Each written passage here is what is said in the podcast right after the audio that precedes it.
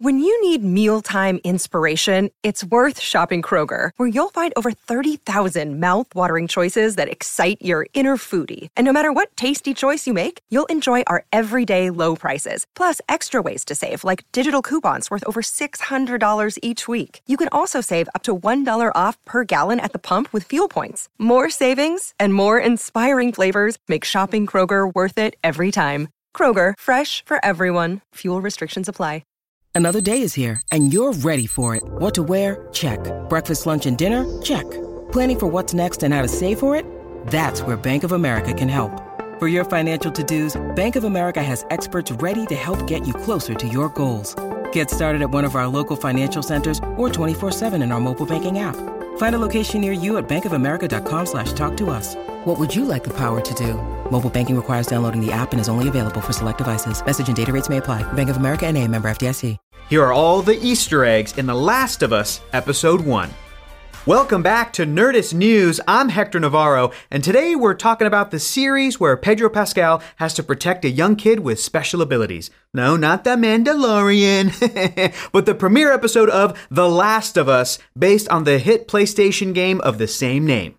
But whether he's battling ne'er do wells with blasters or humans with fungal infections, between The Last of Us currently airing and the impending return of The Mandalorian in March, we're going to be talking about Papacito Pedro a lot in the upcoming months. I don't know about you, but that seems pretty good to me. Love you, Pedro. Naughty Dog and PlayStation Studios' The Last of Us has been considered one of the high watermarks of storytelling in video games, with people praising the game's writer Neil Druckmann's masterful world building, stakes, scares, and fresh new take on the undead genre. Seriously, I have not been this scared of fungus since trying to avoid athlete's foot in my high school shower. I didn't get it. And the series, co created by Druckmann along with Chernobyl's Craig Mazin, has its work cut out in its attempt to adapt the story of Joel and Ellie, played by Pedro Pascal and Bella Ramsey, respectively, from your TV screen hooked up to a PlayStation to your TV screen with an HBO account. And it seems viewers were on board for the adaptation as well. The Last of Us had the second biggest HBO premiere in over a decade, only trailing behind last year's House of the Dragon. It's very clear Mazin, who serves as the series' showrunner, is a giant fan of the source material, and Druckmann still has a big hand in the show, co writing the first episode with Mazin. So, as you can expect, this premiere episode is littered with eggs, and not just the ones Sarah cooks. I thought we was having pancakes. We're talking about Easter eggs, baby, and we're gonna break down all of the Easter eggs in The Last of Us that tie it back to The Last of Us. Of course, we're going to be discussing spoilers for episode one, so if you haven't caught up yet, head into your own little quarantine zone until you get a chance to watch it. we'll be back. While the show has managed so far to remain close to the source material, there have been some changes made. Most notable is the show's timeline. In the game, the cordyceps pandemic happens in 2013, the year that the first game was released. The show, however, shifts the outbreak 10 years earlier to 2003, meaning not only do the survivors have to deal with a post apocalyptic world, but they're stuck doing it in early 2000s fashion until the end of time. That means you're going to be running from zombies with frosted tips. What's worse? Nothing. The show also gave us an expanded view of September 26th, 2003, from Joel's daughter Sarah's point of view. The game also starts in her POV, and while game players know that Sarah is destined for a bad end, her death was one of the more innovative and shocking ways that game set itself apart from all the others. The show has tried to do the same by really fleshing out Sarah as a character before her tragic death. The series also starts with a creepy cold open where scientists in 1968 explain how a fungus could end the world. But now that we've covered the major differences, from there we move into an Easter egg in the opening credits. The series has kept the iconic theme song by the game's composer Gustavo Santaolalla. Adding this touch makes the show feel like it's promising to give us the last of us that we've come to love right off the bat. And into the episode proper, while Sarah's story has been expanded in the series, we're still treated to some Easter eggs that tie it back to the events in the game. Starting with Joel's exercise machinery. He's got a stair stepper in his bedroom in the game and some sort of cardio device in his bedroom in the show. Sure, this Easter egg's a little bit silly to point out, but hey, it's our job to notice this stuff. Sometimes we gotta point out the silly little Easter eggs so that you trust us.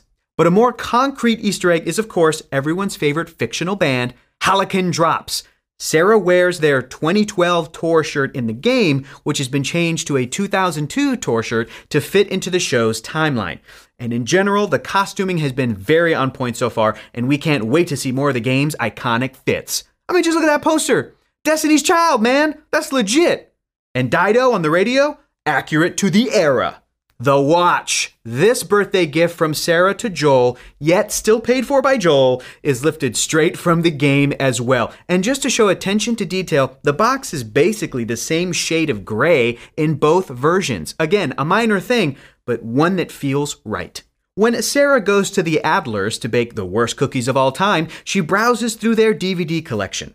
And not to get nitpicky, but we're just going to assume that the inclusion of a DVD for The Boxtrolls, a movie that premiered in 2014 in our universe, is there just to point out the key difference between our universe and theirs. In their universe, Laika's stop motion film The Boxtrolls came out pre 2003.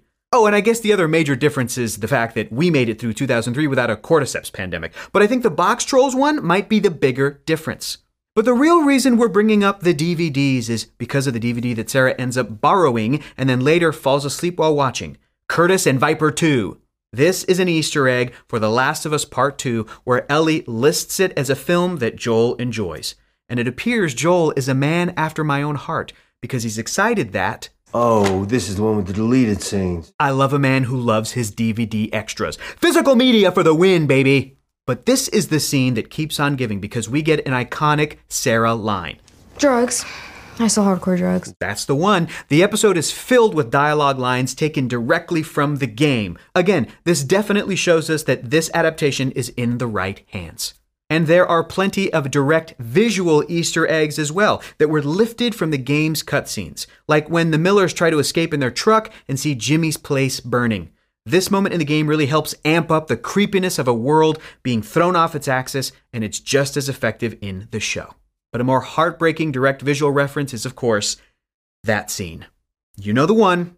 Look, the game deals with a lot of heartbreak, and the show is no different which is why the moment fans were dreading came about half an hour into the episode when Sarah dies in her father Joel's arms. This event serves to harden Joel and turn the family man into a more cutthroat person we see later on. And watching it in live action definitely felt like deja vu to the first time we played The Last of Us. And call our staff crazy for this one, but while the soldier who shoots Joel and Sarah is credited to be played by actor Ryan D. Clark, one of our writers swears that the character might be voiced by showrunner Craig Mazin himself, who also served as the director for this episode. Again, we have no proof for this, only a lot of red yarn cross referencing and analyzing his voice in his podcast, Scriptnotes. Craig Mazin, is that you? Please confirm or deny in the comments below. And whether or not we were right on that front, there definitely is a voice that should sound familiar to those of you who have played the game Marlene. The head of the Fireflies was voiced by and motion capture performed by Merle Dandridge in the original game, and in the series is played by, you guessed it, Merle Dandridge.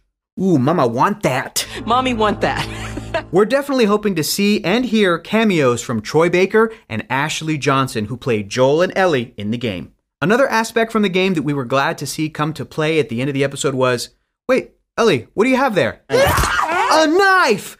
Ellie's key instrument of destruction made its impression in live action, just like in the game. These Easter eggs prove that the show is off to a great start, and we're excited to see what other ones are in store for us as the episode ends with Joel, Tess, and Ellie venturing off into the scariest place of all a Boston without a working Dunkin' Donuts. I truly would not wish that on my worst enemy. In the meantime, tell us which Easter egg was your favorite? Were there any that we missed? I'm sure you'll figure that out. Let us know in the comments below. And for the latest and greatest in the world of pop culture, stay tuned to Nerdist.com.